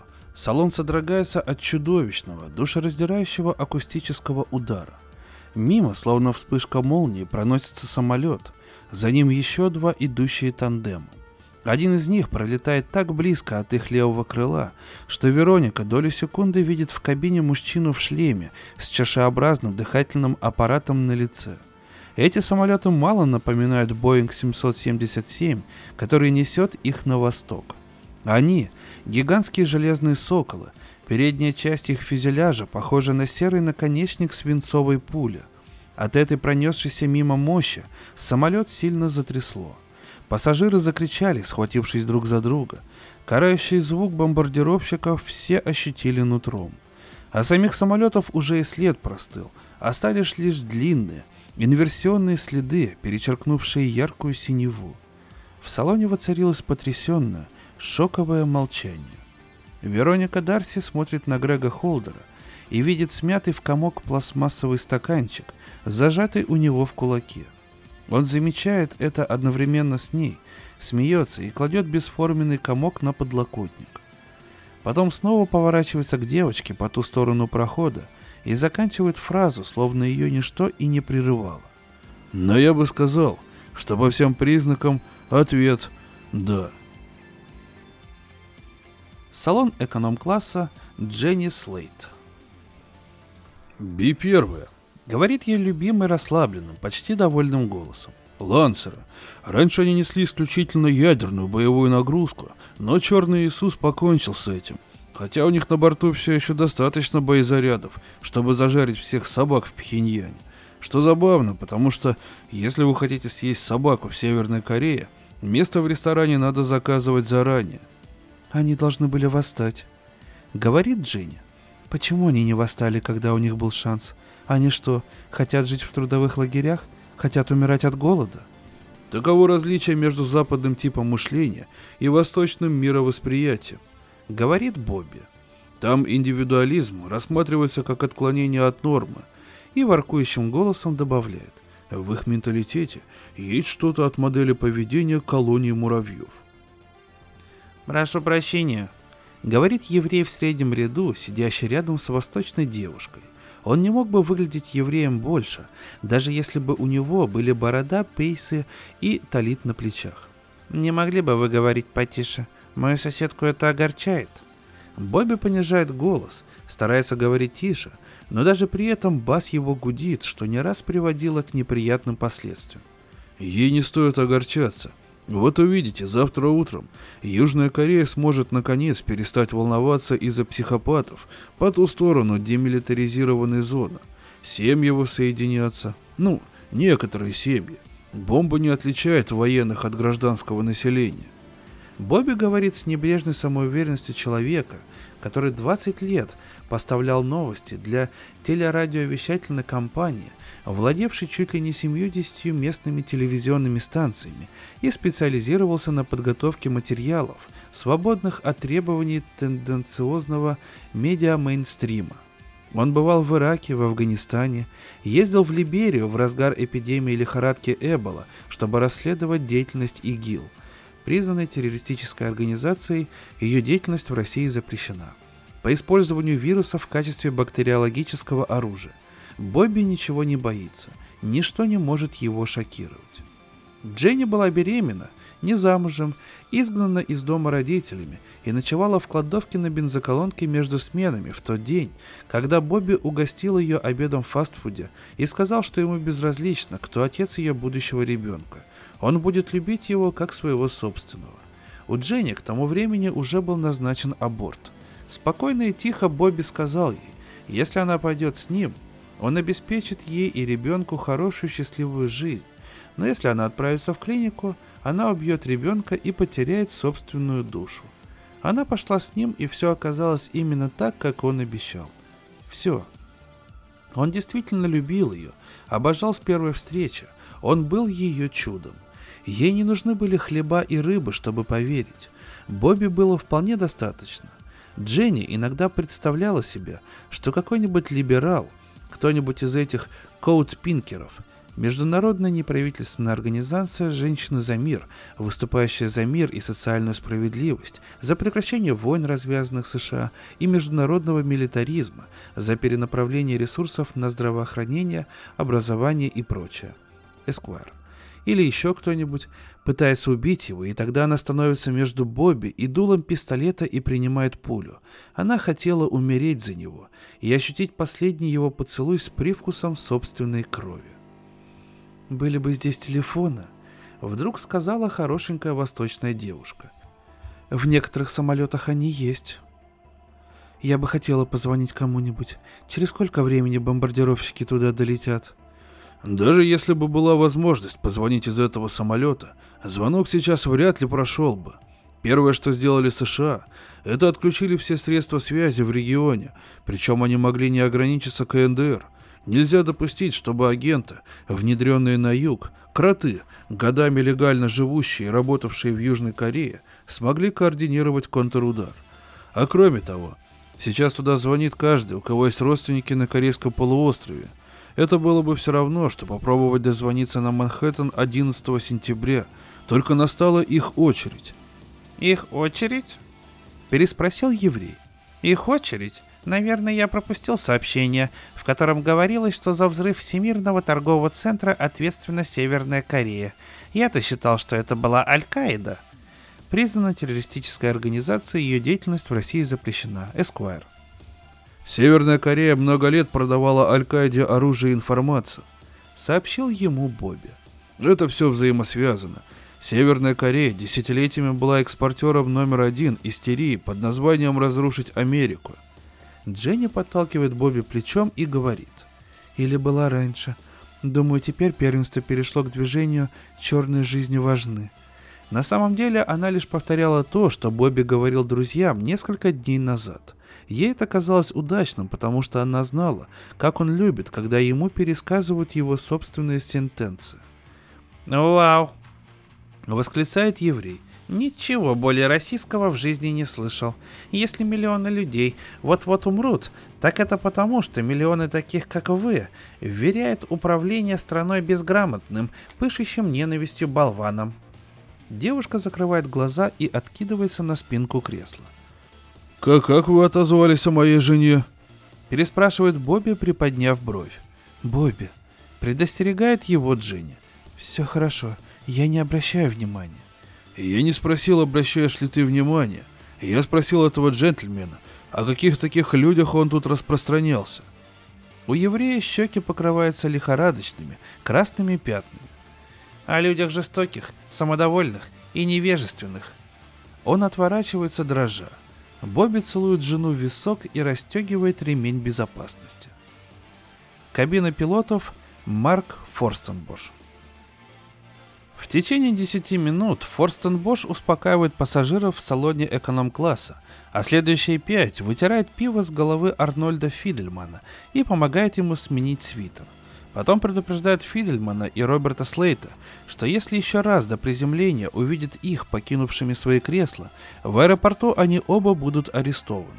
Слейт воспринимает это спокойно, застегивает ремень безопасности, кладет руки на колени и безмятежно смотрит вперед. Фидельман, судя по всему, собирается протестовать. Он беспомощно дрожит, сереет лицом и успокаивается только тогда, когда Форстенбош шепчет ему на ухо. Как только, мол, самолет сядет, они вместе подадут рапорт и предъявят обвинение этому Слейту в словесном и физическом оскорблении. Фидельман смотрит на него с удивлением и благодарностью. Один гей нашел другого в мире, полном Робертов Слейтов. Старшего стюарда и самого мутит, поэтому он довольно долго остается в туалете, чтобы прийти в себя. В салоне эконом-класса стоит запах рвоты и страха. Дети безутешно плачут. Форстенбош видел двух молящихся женщин. Он приглаживает волосы, моет руки, делает один за другим несколько глубоких вдохов. Свою ролевую модель поведения Форстенбош всегда сравнивал с персонажем Энтони Хопкинса из «Остатка дня», фильма, который он никогда не считал трагедией, скорее панегириком жизни дисциплинированного служащего. И иногда Форстенбош жалеет, что не родился британцем. Он сразу узнал Веронику Дарси в бизнес-салоне, но профессионализм предписывает ему не обнаруживать в какой бы то ни было явной форме узнавания знаменитостей. Приведя себя в порядок, он выходит из туалета и направляется в кабину пилотов сообщить капитану Уотерсу, что им по приземлению потребуется представитель службы безопасности аэропорта. Он задерживается в салоне бизнес-класса, чтобы позаботиться о женщине, которая учащенно дышит. Когда Форстон Бош берет ее за руку, ему вспоминается, как он в последний раз держал за руку свою бабушку – она лежала в гробу, и пальцы у нее были такими же холодными и безжизненными. Негодование обуревает его, когда он вспоминает о том, как близко к самолету просвистели бомбардировщики, эти идиотские сосиски. Отсутствие элементарного человеческого уважения раздражает его. Он учит женщину глубоко дышать, заверяет, что скоро они уже будут на земле. Кабина пилотов наполнена солнечным светом и покоем. Он не удивлен. В работе пилота все строится так, чтобы сделать даже кризисную ситуацию, а у них сейчас именно кризисная ситуация, хоть и такая, какой они никогда не отрабатывали на пилотажных тренажерах, рутинной процедурой, определяемой ведомостями технического контроля и последовательностью предписываемых действий. Командир корабля поглядывает на девушку, которая прихватила в самолет коричневую коробку с обедом. Когда ее левый рукав приподнимается, Форстенбош замечает татуировку над запястьем – белый лев. Глядя на нее, он представляет себе ее прошлое. Стоянка жилых автоприцепов, брат, подсевший на наркотики, разведенные родители, первое место работы в Уолмарте, отчаянный побег в армию. Она ему безмерно нравится, как же иначе. Его собственное детство было таким же, только вместо армии он сбежал в Нью-Йорк, чтобы свободно жить геем прошлый раз, впуская его в кабину, она старалась скрыть слезы, и от этого у него сжалось сердце. Ничто не причиняет ему больших страданий, чем чужие страдания. «Ну, что происходит?» Интересуется Форстенбош. «Приземление в десять», Отвечает Бронсон. Может быть, уточняет Уотерс. В воздухе перед нами очередь на посадку, с дюжину самолетов. Какие-нибудь сведения с другого конца Земли? Желает знать Форстенбош. Сначала ему никто не отвечает, потом Уотерс произносит натянутым тревожным голосом. Геологическая служба США зарегистрировала на Гуаме сейсмическую активность силой в 6,3 балла по шкале Рихтера. Это соответствует 250 килотоннам. Добавляет Бронсон. Боеголовка. Не столько спрашивает, сколько констатирует Форстенбош. В Пхеньяне тоже что-то случилось. Говорит Бронсон. За час до вспышки на Гуаме государственное телевидение переключилось на демонстрацию испытательной таблицы. Есть информация, что целая группа высокопоставленных лиц была убита один за другим. Так что речь может идти либо о государственном перевороте, либо о том, что мы попытались свалить руководство выборочными убийствами, а им это не очень понравилось. «Чем мы можем помочь вам, Форстен Бош?» – спрашивает Уотерс. В салоне произошла драка. Один пассажир вылил пиво на голову другому. Черт, этого только не хватало. Вырывается у капитана. Я их предупредил, но нам может понадобиться представитель полиции Фарго в момент приземления. Думаю, пострадавший собирается выдвинуть обвинение. Я сообщу Фарго, но не обещаю. У меня такое ощущение, что там, в аэропорту, сейчас сумасшедший дом. У службы безопасности дел не в проворот. Еще у одной женщины из бизнес-класса паническая атака. Она старается не испугать свою дочку, но у нее трудности с дыханием. я заставил ее надувать гигиенический пакет. Лучше, чтобы на земле ее встречала скорая с кислородным баллоном. Хорошо. Еще что-нибудь? Назревает еще с десяток мини-кризисов, но моя команда держит их под контролем. И еще одно. Не хочет ли кто-нибудь из вас в нарушение всех правил стакан пива или вина? Оба пилота поворачивают к нему головы. Бронсон усмехается. Форстенбош, я хочу от вас ребенка. У нас получился бы очаровательный младенец. Я тоже. Подхватывает Уотерс. Это означает да? Уотерс и Бронсон переглядываются. Лучше не надо. Решает Бронсон, и Уотерс согласно кивает. Потом капитан добавляет. Но, как только мы приземлимся, я хочу, чтобы вы нашли Дос Эскис, марка мексиканского пива, Эсквайр. Самое холодное. Знаете, что я больше всего люблю в полетах? Говорит Бронсон. То, что на этой высоте всегда солнечный день. Кажется невозможным, чтобы в такой солнечный день случилось нечто столь ужасное. Они любуются облачным пейзажем, когда белый пушистый пол под ними пронзается в сотни точек. Сотня столбов белого дыма вздымается вверх вокруг них. Это похоже на волшебный фокус. Словно в облаках прятались сжатые стержни, которые в один миг распрямились. Спустя мгновение они ощущают удар громоподобной звуковой волны и последующую турбулентность. Самолет взбрыкивает, подскакивает вверх и начинает крениться. Дюжина красных индикаторов лихорадочно мигает на приборной доске, включается пронзительный сигнал тревоги. Форстенбош видит все это в самую секунду, когда его отрывает от пола.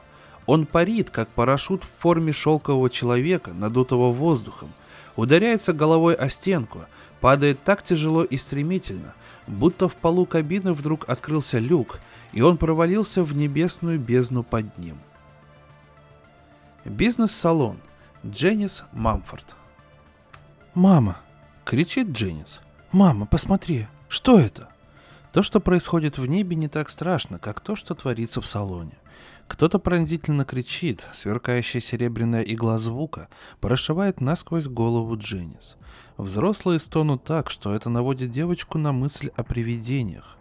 Их самолет наклоняется влево, затем вдруг резко переваливается вправо. Он проплывает через лабиринт гигантских колонн, словно через аркаду какого-то немыслимо огромного собора. Дженнис приходилось писать по буквам слово «аркада» на Инглвудской региональной олимпиаде. Ее мать Милли не отвечает. Она размеренно втягивает воздух носом и выдыхает ртом в белый гигиенический пакет. Милли никогда прежде не летала, никогда не покидала пределов Калифорнии. Как и Дженнис, но в отличие от матери девочка с нетерпением ждала и того, и другого. Дженнис всегда мечтала подняться в воздух на большом самолете. Ей бы хотелось также когда-нибудь погрузиться под воду на субмарине, и еще она решила совершить прогулку на каяке со стеклянным дном. Симфония отчаяния и ужаса постепенно переходит к мягкому диминуэндо. Дженнис писала слово «диминуэндо» в первом туре финала штата и была так близка к тому, чтобы пройти во второй и избежать унизительного поражения. Дженнис наклоняется к приятному молодому мужчине, который весь полет пьет чай со льдом. «Это были ракеты?» – спрашивает она. Женщина из кино отвечает со своим очаровательным британским акцентом. Дженнис только иногда слышала британский акцент в кино, и он ей очень нравился. «МБР», — говорит кинозвезда. «Они летят на другой конец Земли». Дженни замечает, что кинозвезда держит за руку гораздо более молодого мужчину, который уже допил весь чай со льдом. На лице кинозвезды выражение почти ледяного спокойствия. У мужчины, сидящего рядом с ней, наоборот, такой вид, как будто он сейчас взорвется. Он так сжимает ладонь пожилой женщины, что костяшки пальцев у него побелели. «Вы родственники?» – спрашивает Дженнис. Она не может себе представить, почему бы иначе они держались за руки. «Нет», – отвечает симпатичный мужчина. Тогда почему вы держитесь за руки? Потому что нам страшно, говорит кинозвезда, хотя она вовсе не выглядит испуганной. А это успокаивает. А, понимает Дженнис и быстро берет мать за свободную руку. Мать благодарно смотрит на нее поверх пакета, который надувается и сдувается, словно бумажная легкая. Дженнис снова поворачивается к симпатичному мужчине. «Хотите меня тоже взять за руки?» «Да, спасибо», Отвечает тот, и они берутся за руки через проход. А что значит МБР? Межконтинентальная баллистическая ракета. Говорит мужчина. Это одно из моих слов. Мне пришлось писать межконтинентальный на региональной олимпиаде. В самом деле? Не думаю, что я смог бы правильно написать межконтинентальный по памяти. Что вы, это легко. Говорит Дженнис и произносит слово по буквам. Верю вам на слово, вы знаток. Я лечу в Бостон участвовать в конкурсе на знание орфографии. Это международный полуфинал. И если я пройду его успешно, то поеду в Вашингтон, и меня покажут по телевизору. Никогда не думала, что мне удастся побывать хоть в одном из этих мест. Но ведь и в Фарго я никогда не рассчитывала попасть. Мы все еще собираемся приземлиться в Фарго. Не представляю, что еще мы могли бы сделать. Говорит симпатичный мужчина. А сколько их было, этих МБР? Спрашивает Дженнис, вытягивая шею, чтобы посмотреть на столбы дыма. «Все какие есть», — говорит кинозвезда. «Надеюсь, мы не пропустим орфографический конкурс». На сей раз ей отвечает мать. Голосом хриплым, как будто у нее болит горло или она плакала. «Боюсь, мила, мы можем опоздать». «О!» — восклицает Дженнис. «О, нет!» Она испытывает нечто похожее на то, что испытала в прошлом году, когда играли в Тайного Санту, и она единственная из всех не получила подарка, потому что ее тайным Сантой был Мартин Куаси, а он заболел мононуклеозом. «Ты бы обязательно победила», — говорит ей мать и закрывает глаза. «И не только в полуфинале. Но ведь состязание еще только завтра вечером. Может, мы утром сумеем сесть на другой самолет?» «Не уверен, что завтра утром что-нибудь будет летать», говорит симпатичный мужчина извиняющимся тоном. Из-за того, что что-то происходит в Северной Корее? Нет, отвечает ее приятель через проход. Не из-за того, что произойдет там. Милли открывает глаза и говорит. Шш, вы ее напугаете. Но Дженнис не испугана, она просто не понимает. Мужчина, сидящий через проход, покачивает ее руку вперед-назад, вперед-назад – «Какое слово из тех, что тебе доводилось писать, было самым трудным?» — спрашивает он. «Антропоцен», — не задумываясь, отвечает Дженнис. «Это из-за него я погорела в прошлом году в полуфинале. Я думала, что там перед цен А. Это означает эпоха человеческих существ. Фраза была такой. Эпоха антропоцена кажется очень короткой по сравнению с другими геологическими периодами — Мужчина смотрит на нее несколько секунд, а потом разражается смехом. «Ха, именно так, детка». Кинозвезда смотрит через иллюминатор на гигантские белые столбы. Такого неба с такими облачными столбами никто никогда не видел. Яркое, раскидистое, заключенное в клетку из дымовых балок. Похоже, что они поддерживают небо. Какой дивный день. Вероятно, вам вскоре доведется увидеть, как я играю еще одну смерть, мистер Холдер. Не могу обещать, что исполню эту сцену со своим обычным художественным чутьем. Она закрывает глаза. Я скучаю по дочери. Не думаю, что доберусь до... Она открывает глаза, смотрит на Дженнис и замолкает. «Я то же самое подумал о своей», — говорит мистер Холдер, потом поворачивает голову и смотрит мимо Дженнис на ее мать. «Вы знаете, как вам повезло». Он переводит взгляд с Милли на Дженнис и обратно. Когда Дженнис не видит, ее мать кивает в знак понимания. «А почему тебе повезло, мам?» — спрашивает девочка. Милли прижимает ее к себе и целует висок. «Потому что мы с тобой вместе, глупышка». А, тянет Джейнс. Ей трудно понять, в чем же здесь везение. Они ведь каждый день вместе. В какой-то момент Дженнис замечает, что симпатичный мужчина отпустил ее руку, а когда она смотрит на него, он уже обнимает кинозвезду, а та обнимает его, и они целуются. Очень нежно. Дженнис потрясена, просто потрясена, потому что кинозвезда намного старше своего соседа. Они целуются точно так же, как в конце фильма. Прямо перед титрами целуются влюбленные, а зрители встают и уходят домой. Это так шокирует Дженнис, что она начинает хохотать. Салон эконом-класса Эй Ра Ли.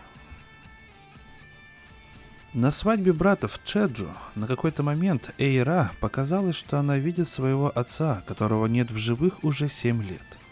Церемония и прием проводились в огромном частном парке, пересеченном глубокой, прохладной рукотворной речкой.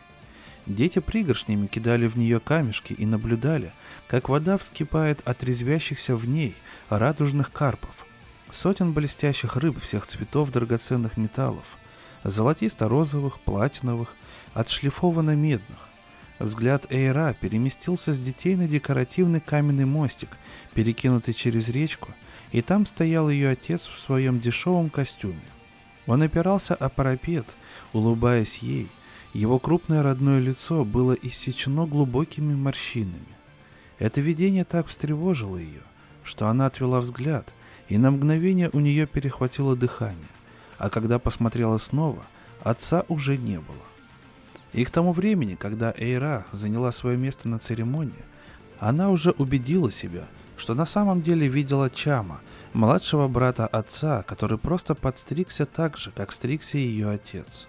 Ничего удивительного, что в таком эмоциональном состоянии она на миг приняла одного за другого, особенно учитывая тот факт, что по случаю свадьбы решила не надевать очки – на Земле студентка отделения эволюционной лингвистики в МТИ укладывает свои фантазии в те формы, которые могут быть доказаны, письменно зафиксированы, общепризнаны и изучены. Но сейчас она в воздухе и придерживается более широких взглядов. Боинг 777, махина, весом в 300 с лишним тонн, несется по небу, поддерживаемая колоссальными незримыми силами. Ничто несет на своей спине все – вот так же с мертвыми и живыми, с прошлым и будущим. Настоящий самолет, а под ним история, которая его поддерживает. Отец Эйра был веселым человеком. 40 лет он руководил фабрикой, производившей предметы для розыгрышей. Шутки были его бизнесом. Здесь, в воздухе, ей хочется верить, что он не позволил бы смерти встать между ним и таким счастливым днем. «Мне сейчас чертовски страшно», — говорит Арнольд Фидельман, она кивает, ей тоже страшно. И я так чертовски зол, так чертовски зол. Эйра перестает кивать, она злости не испытывает и предпочитает не испытывать. А в этот конкретный момент она меньше кого бы то ни было хочет злиться. Фидельман продолжает. «Ублюдок этот мистер «Сделаем Америку дьявольски великой». Хотел бы я, чтобы можно было всего на один день оживить тех, кого уже нет, чтобы они смогли закидать его грязью и гнилой капустой. Как вы думаете, могло бы такое? Вот все это безумие случиться, если бы в Белом доме все еще сидел Обама. Послушайте, когда мы приземлимся, если приземлимся, Не могли бы вы вместе со мной пойти, чтобы сделать заявление о том, что здесь произошло? Вы во всем этом лицо не заинтересованы. Полиция к вам прислушается. Они арестуют эту жирную гадину за то, что он вылил на меня пиво, и тогда он будет иметь удовольствие созерцать конец света из маленькой промозглой камеры, набитой паскудными буйными алкашами. Она сидит с закрытыми глазами, пытаясь мысленно вернуться в тот свадебный парк. Она хочет стоять у искусственной речки, а потом повернуть голову и снова увидеть на мостике отца. На этот раз она не испугается. Она хочет встретиться с ним взглядом и улыбнуться ему в ответ. Но ей не удается остаться в воображаемом свадебном парке. Голос Фидельмана становится все громче, по мере того, как он все больше впадает в истерику. Крупный мужчина по ту сторону прохода ловит его последние слова – когда будете делать свое заявление полиции, говорит он, надеюсь, вы не опустите ту часть, в которой обозвали мою жену самодовольной и невежественной. Бобби, говорит жена крупного мужчины, глядя на него с обожанием. Не надо. Эйра делает долгий медленный выдох и говорит. Никто никаких заявлений Фарго делать не будет. А вот тут вы ошибаетесь. Дрожащим голосом возражает ей Фидельман – Колени у него тоже дрожат. «Нет», — отвечает Эйра. «Не ошибаюсь.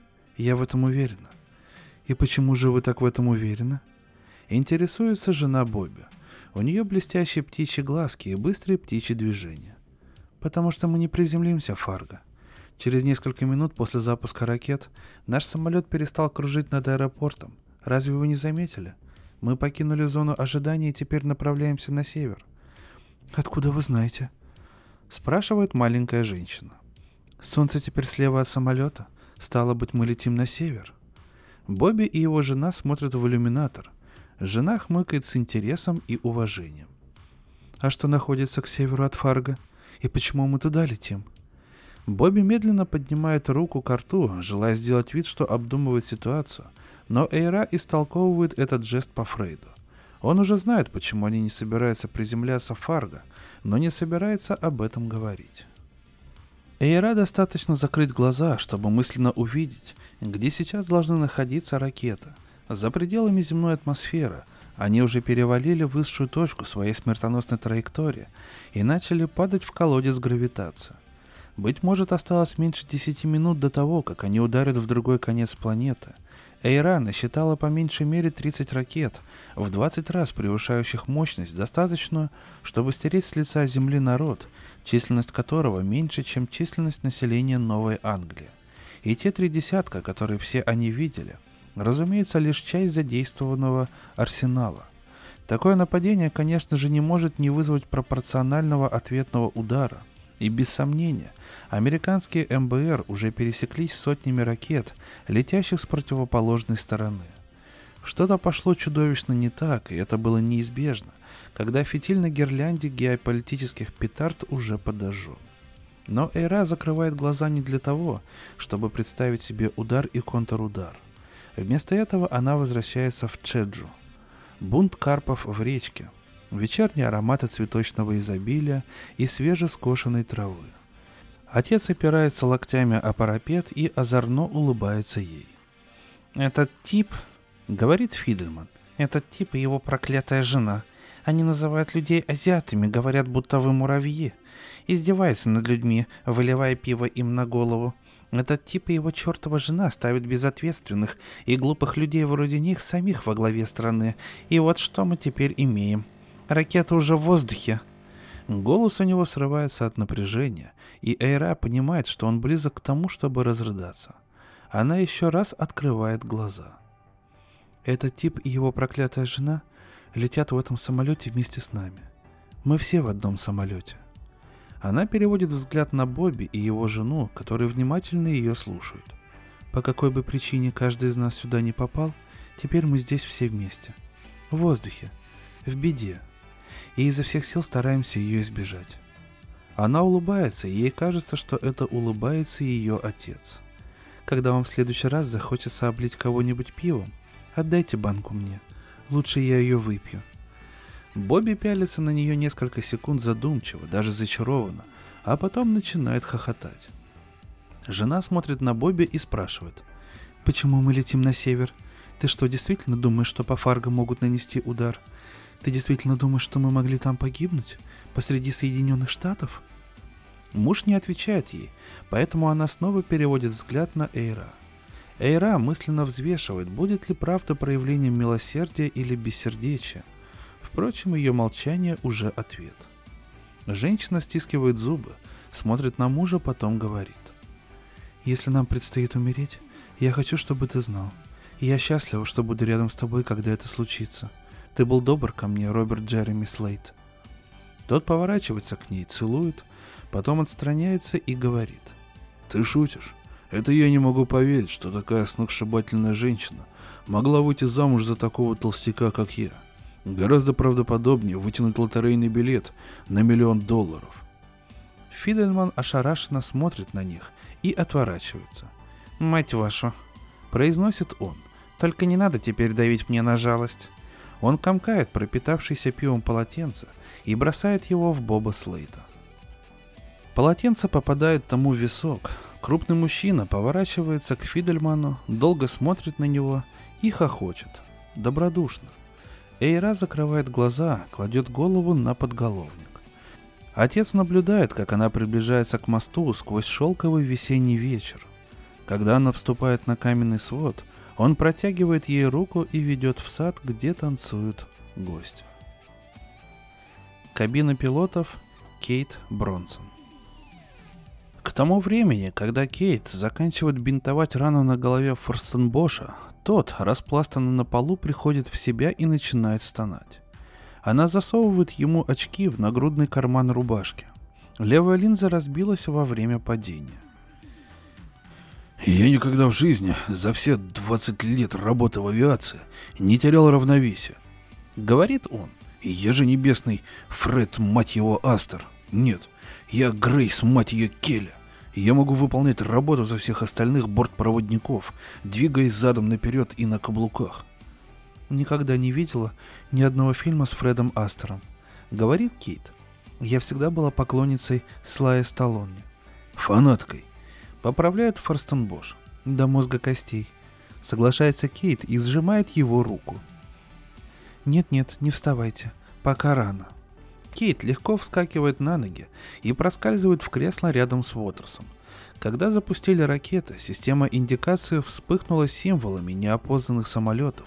Загорелось не меньше сотни красных булавочных головок, но теперь не было ничего, кроме тех, которые находились в непосредственной близости – Большинство других оказались позади них, продолжая кружить над Фарго.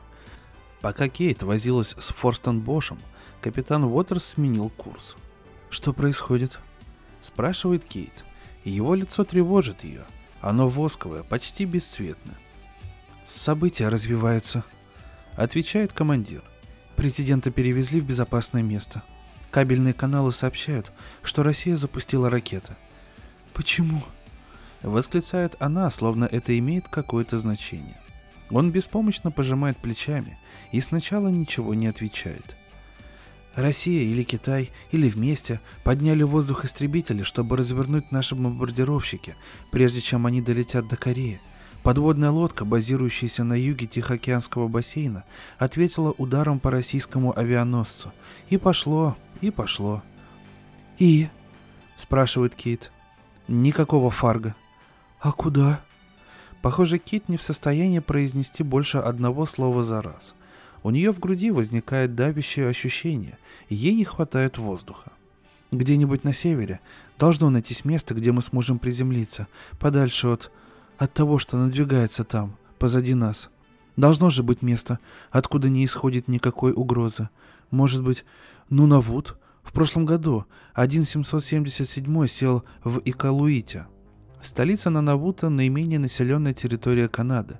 Юго-запад ее занимает часть материковой Канады, остальное – большинство островов канадского арктического архипелага. Примечание Эсквайр. Посадочная полоса там, на краю света. Короткая, маленькая, но технически это возможно. И топлива нам должно хватить. Очень глупо было с моей стороны не прихватить зимнее пальто. Говорит Кейт. Должно быть, вы новичок на дальних рейсах. Отвечает он – Никогда не знаешь. куда тебя занесет. Так что всегда нужно иметь в чемодане купальный костюм и варежки. Она действительно новичок на дальних рейсах. Лишь полгода назад она прошла аттестацию, позволяющую ей летать на Боинге 777. Но считает, что намек Уотерса не стоит принимать близко к сердцу. Кейт полагает, что больше ей вообще не придется летать на пассажирских самолетах. Как и Уотерсу, некуда будет больше летать. Кейт никогда больше не встретится с матерью, которая живет в Пенсилтаке. Шуточное название, применяемое к Апалачскому региону, особенно его центральной части, которая тянется от Пенсильвании до Кентукки. Эсквайр. Но это небольшая потеря. Ее мать испечется вместе с отчимом Кейт, который когда-то, когда ей было 14 лет, положил руку на застежку ее ранглеров. Когда Кейт рассказала об этом матери, та ответила, «Сама, мол, виновата, одеваешься как шлюха никогда не увидит Кейт и своего единоутробного брата, и вот это ее огорчает. Лиам очень милый, миролюбивый аутист. Кейт подарила ему на Рождество игрушечного дрона, и его самым любимым занятием на свете стало запускать его, чтобы делать фотографии с воздуха. Ей это увлечение очень понятно. Ее любимые мгновения во время взлета – когда дома внизу сжимаются до размеров макетов игрушечной железной дороги, а грузовики до размеров божьих коровок, мерцающих и взблескивающих, безо всякого трения скользя по автострадам. С набором высоты озера становятся не больше ручного зеркальца в серебряной оправе, а с высоты одной мили весь город делается таким крохотным, что мог бы уместиться на ладони. Ее брат Лиам говорит, что хотел бы стать маленьким, как люди на фотографиях, которые снимает его дрон, потому что, если бы он стал таким маленьким, как они, Кейт могла бы положить его в карман и взять с собой. Они пролетают над самой северной оконечностью Северной Дакота, скользя так же, как она когда-то скользила сквозь теплые, как в ванне, воды у берега Фай-Фай-Бич и прозрачные ярко-зеленые воды Тихого океана. Каково же это было дивное ощущение, словно в невесомости парить в толще верхнего слоя воды, зная, что под тобой необъятный мир океана. Освободиться от гравитации, думает она, значит ощутить то, что, должно быть, ощущает чистый дух, избавиться от плоти как таковой. Их вызывает Миннеаполис. Дельта 236, вы уклонились от курса. Вы скоро выйдете за пределы нашего воздушного пространства. Куда вы направляетесь? Миннеаполис. Отвечает Уотерс. Наш курс 060. Просим разрешения перенаправить борт в аэропорт Янки Фокстрот Браво и Калуит. Дельта 236. Почему вы не можете приземлиться в Фарго? Уотерс долго сидит, склонившись к приборной доске. Капля пота падает на нее. Кейт видит, что его взгляд устремлен на фотографию жены. Миннеаполис Фарго в ряду первых мест нанесения удара. Говорит он наконец. На севере у нас больше шансов спастись. У меня на борту 247 душ. Треск в рации. Миннеаполис размышляет. Невероятной яркости, почти ослепляющая вспышка в небе, словно импульсная лампа размером солнца взорвалась где-то позади самолета. Кейт отворачивается от обзорной части фюзеляжа и закрывает глаза. Где-то в недрах самолета раздается глухое дребезжание, которое они скорее ощущают, чем слышат, словно содрогается существо, заключенное в его оболочку. Когда Кейт снова открывает глаза, перед ними плавают размытые зеленые после свечения. И это тоже похоже на подводное плавание у Файтай. Там ты окружен неоновыми водорослями и извивающимися флуоресцирующими медузами. Кейт наклоняется вперед и вытягивает шею. Что-то просвечивает сквозь облачное одеяло, вероятнее в сотни миль позади самолета. И сами облака начинают деформироваться, пухнут, вздымаются. Когда она снова ровно садится в кресле, опять откуда-то из глубины доносится приглушенный дребезжащий звук, и возникает новая вспышка. Внутренность кабины вмиг превращается в свое негативное изображение. На этот раз Кейт правой щекой ощущает жар, как будто кто-то включил и тут же выключил ультрафиолетовую лампу. В рации раздается голос из Миннеаполиса. «Дельта 236, как слышите меня? Свяжитесь с Виннипекским центром 127,3». Голос авиадиспетчера звучит с почти обычной индифферентностью. Форстенбош садится. «Я вижу вспышки», — говорит он. «Мы тоже», — отвечает Кейт. «О боже!» — восклицает Уотерс, у него срывается голос. «Я должен попробовать связаться с женой. Почему я не позвонил ей раньше? Она на шестом месяце беременности и совершенно одна». «Вы не можете», — говорит ему Кейт. «И не могли». «Почему я не позвонил и не сказал ей?» Повторяет Уотерс, словно не слыша ее. «Она знает», — говорит Кейт. «Она уже все знает». Было ли это разговором о любви или об апокалипсисе, Кейт не могла сказать. Еще вспышка, и снова гулкий резонирующий многозначительный удар. Далее держите связь с Виннипекским РПИ, РПИ – район полетной информации, примечание Сквайр. Инструктирует голос из Миннесота. Связывайтесь с аэронавигационной службой Канады. Дельта 236, вы покидаете зону нашей ответственности. Вас понял, Миннеаполис. Отвечает Кейт, потому что Уотерс, зарывшись лицом в ладони, мучительно стонет и не может говорить. Спасибо. Берегите себя, ребята. Это Дельта 236. Мы покидаем вас. Ну что ж, дорогие друзья, такой вот получился у нас сегодня, ну, пугающий, наверное, я бы даже сказал, не мистический, а именно пугающий выпуск.